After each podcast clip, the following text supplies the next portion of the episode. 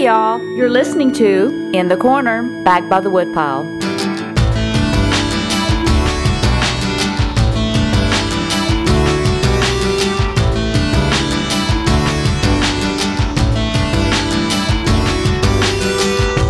I'm Spun Counter Guy. Thanks for stopping by. Welcome to another installment of American History Homework, the series where we mine my old papers from grad school. On this episode, it's all about the Articles of Confederation versus the Constitution. Don't know what either of those are? Well, fret no more, because you're about to get more than you ever dreamed.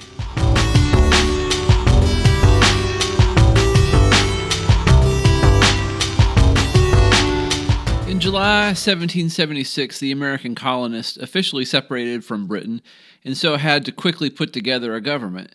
This was vital if they were to survive as a nation, especially while it was in the middle of a war with the most powerful empire on the planet. So by November of 1777, the Articles of Confederation was approved.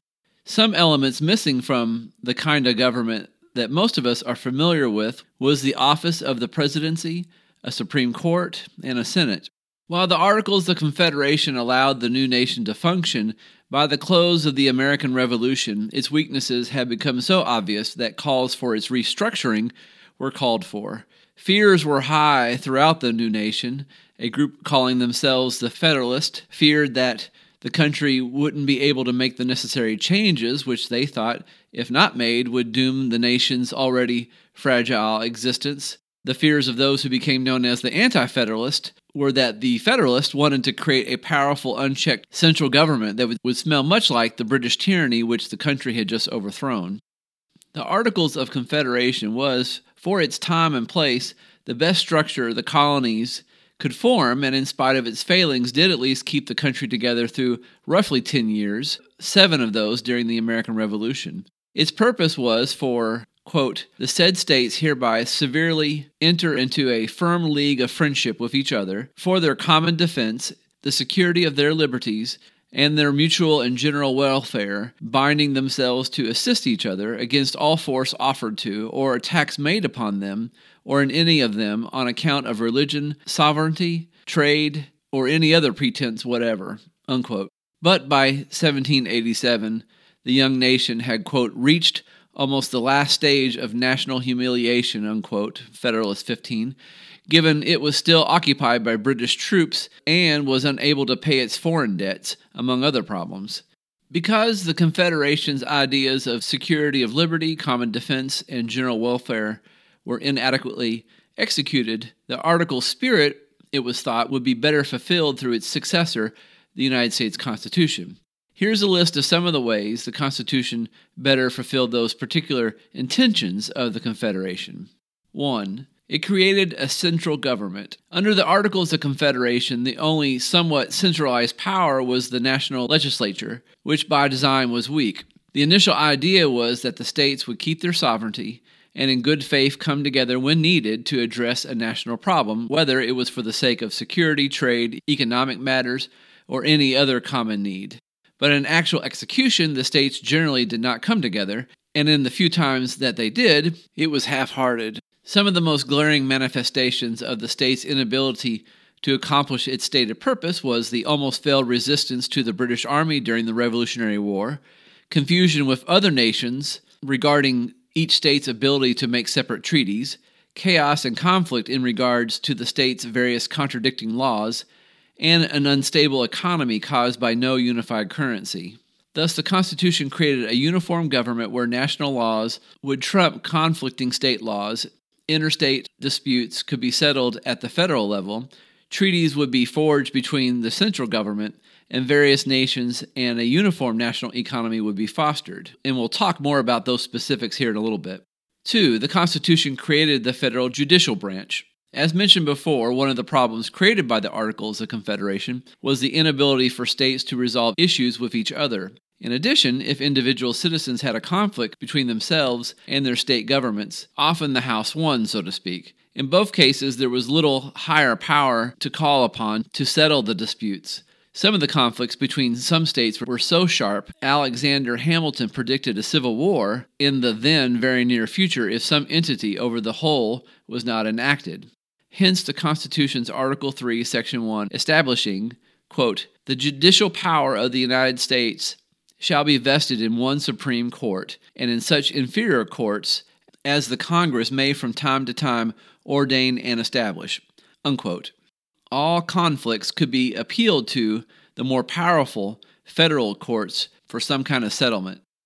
3. Forming a single executive. Under the Articles, there was no one figure to head the country, which would pose problems, firstly, when Congress was not in session. Even if the respective congressmen were in town, the process of ruling by committee was slow considering delegates from each state had an equal say. Obvious problems in any case of too many cooks in the kitchen were that in the debates on what actions the nation were to take, men's egos and ambitions were often bruised, leading to foster bitterness and sabotaging of others' efforts, usually in displays of dying on dumb hills, that's my words, the appearance of factions, confusion as to who was actually in charge and who was to blame for poor decisions, just to name a few.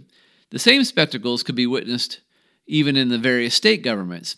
Of course, in any situation where more than one person is involved in the decision making process, similar results are sure to show themselves. Look at our own modern Senate and Congress. But such encumbersome slogs could mean the life or death of a nation, particularly in the event of war when actions had to be executed swiftly. Thus, Alexander Hamilton would argue in Federalist 70 that installing one individual at the government's helm with specific limited powers would create what he called energy that would increase the ability for decisiveness, quote, activity, secrecy, and dispatch, unquote.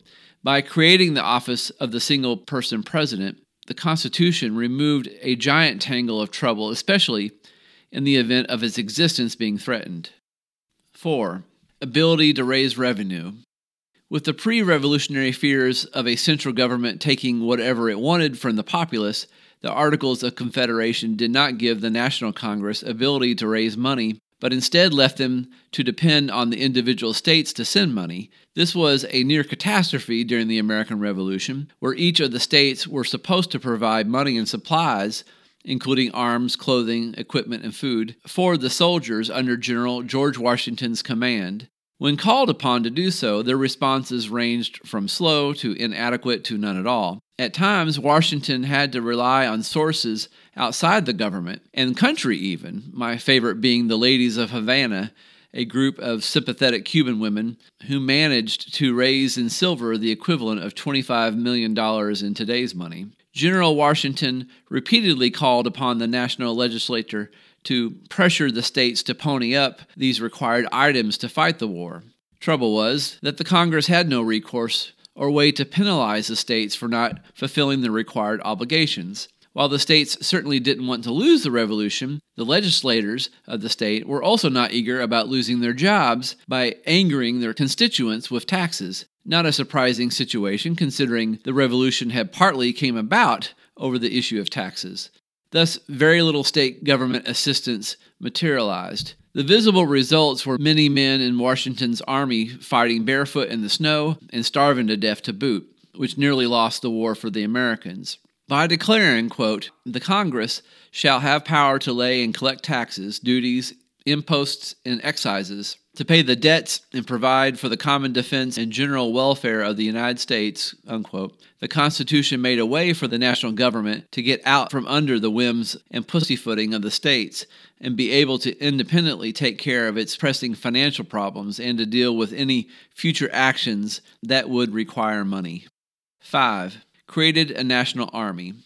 Under the Articles of Confederation, the country had no central army, but instead had set it up to where each of the state's militias were to be available to the nation for any conflict. This arrangement proved nearly disastrous again during the American Revolution, as that states sent only what numbers of men they thought they could spare. These were insufficient in their numbers and were slow in arriving. General Washington fought the war as best he could with mostly ragtag volunteers, struggling to create a unified, uniform force. And had it not been for the military assistance from the French, more than likely the British would have triumphed.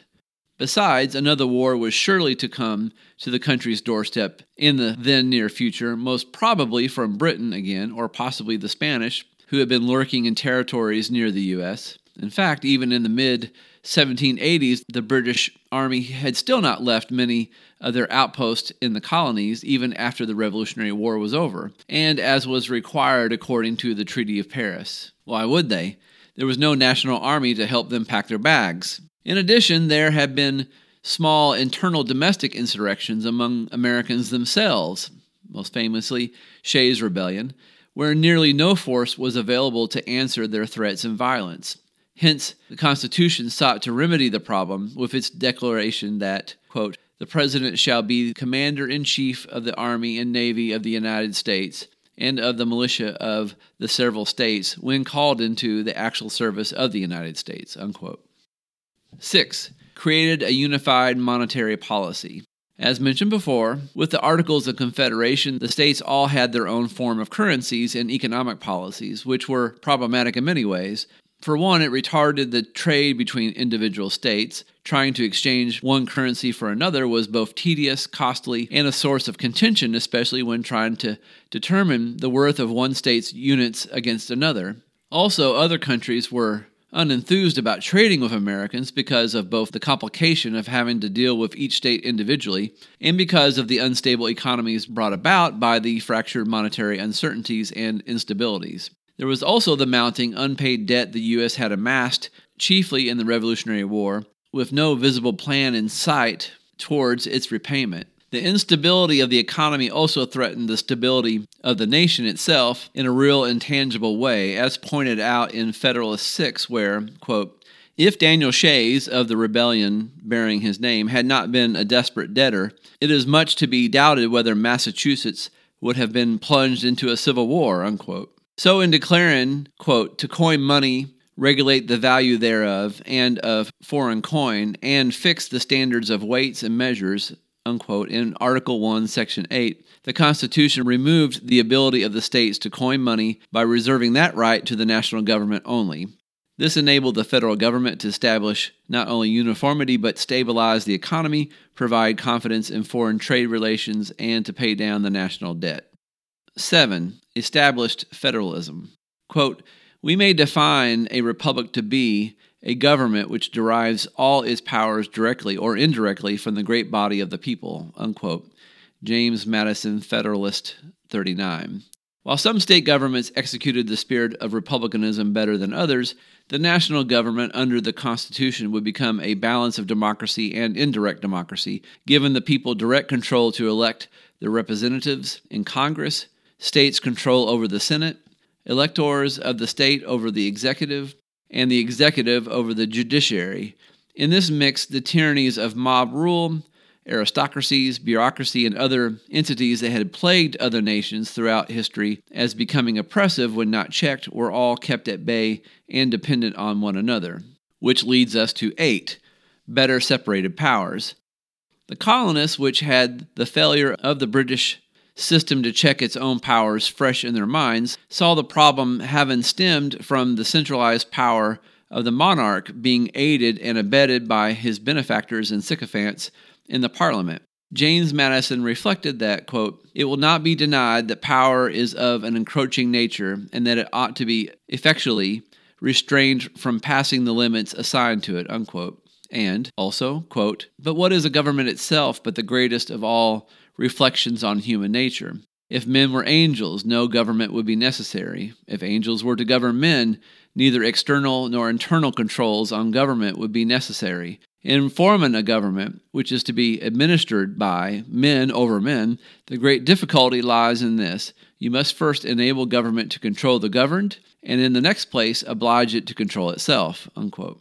It was initially argued that the best way to keep a tyranny from forming was that the states would keep their autonomy from the central government, which would serve to be the checks on its power. This structure was supposed to limit corruption and abuse of power, but in spite of the general consensus that the separation of powers was essential to averting abuses of power, nearly all of the states' own constitutions failed to do that very thing Federalist 47 gives one such example. New Jersey's constitution allowed the executive governor, whom was appointed by the legislature, to be a member of the Supreme Court of Appeals and could also vote in one of the legislative branches. In addition, quote, the same legislative branch acts again as executive counsel to the governor and with him constitutes the Court of Appeals, unquote. The judiciary was appointed by the legislative and also handled impeachments. Federalist 47 goes on to give examples of most every state's constitutions where the powers fail to be separated in spite of the many of the state members' declarations to the contrary. Virginia, for example, states, quote, that the legislative, executive, and judiciary departments shall be separate and distinct, unquote. Yet their legislature had the powers to fill executive and judicial spots in addition to other various powers of removals, appointments, and pardons.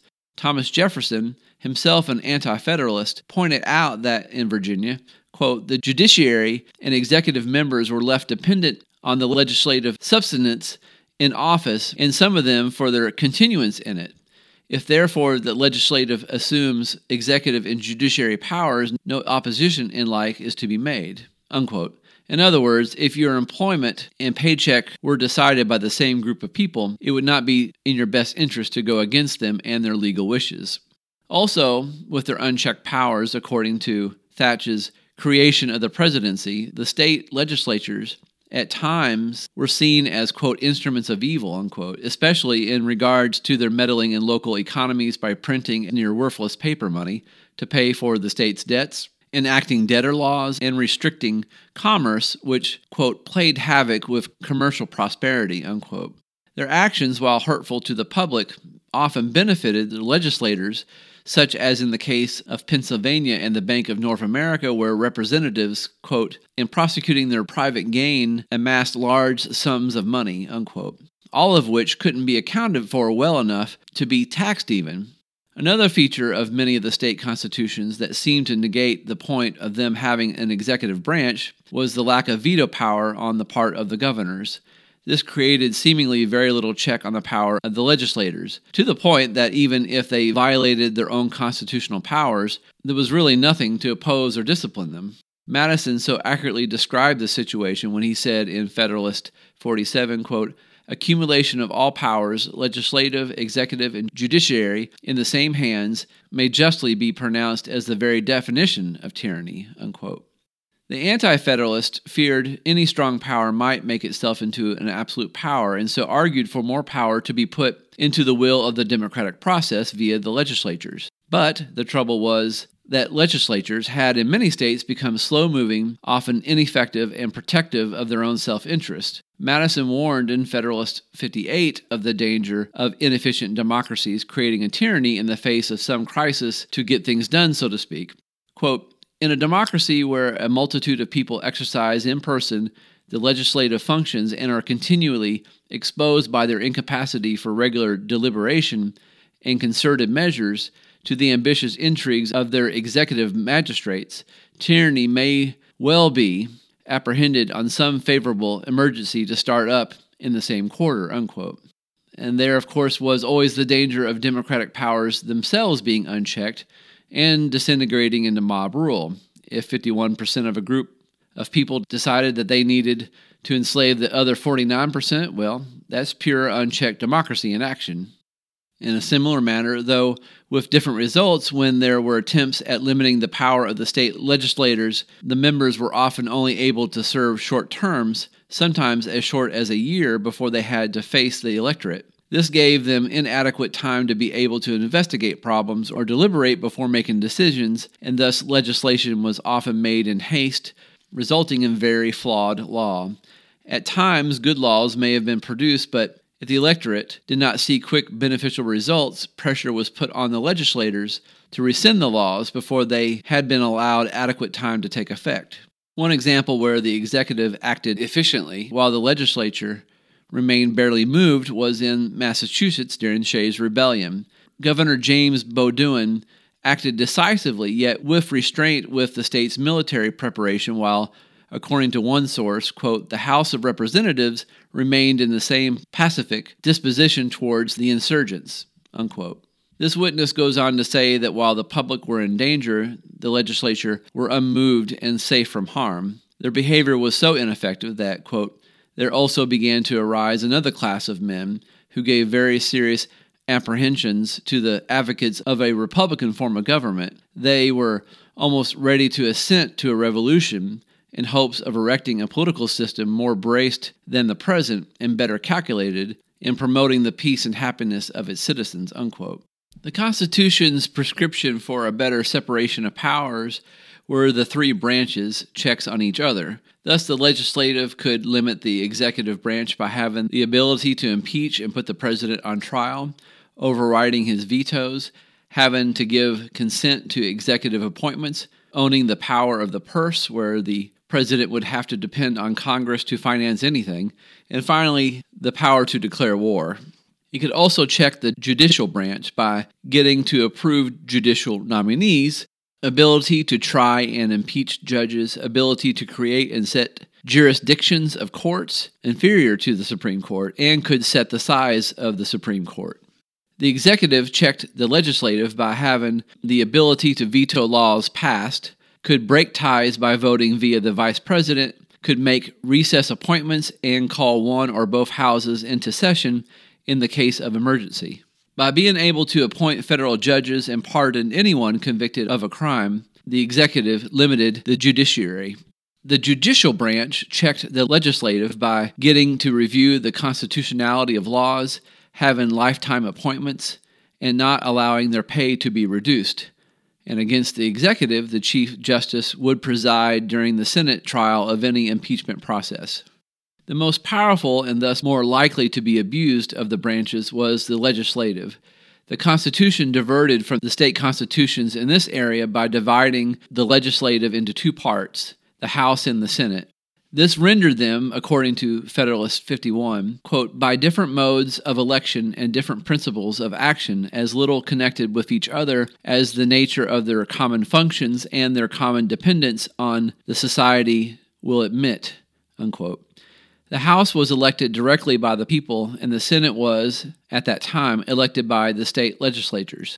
This was created not only to give states some say in the federal government, but have a legislative body that had stability in its longer terms, staggered elections, as opposed to the House, where potentially a completely new group of people could be elected every two years, and its choosing coming from a kind of professional political class.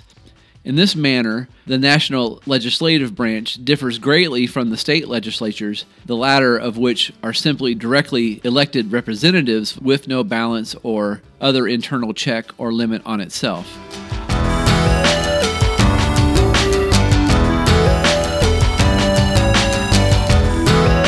If you're still in an American history spirit, on In the Corner Back by the Woodpile, episode 269, we talk about the events that led up to the American Revolution. Then on 276, Dr. David Alvis tells us all about the dismal presidency of Franklin Pierce. In the Corner Back by the Woodpile is produced by A Closet, a Pocket, and a Suitcase. You can find this podcast on iTunes, Podbean.com, Spotify, and Stitcher. If you would like to send us some love letters, you can email us at spuncounterguy at hotmail.com. We'll see you next week. Whoa, bye bye.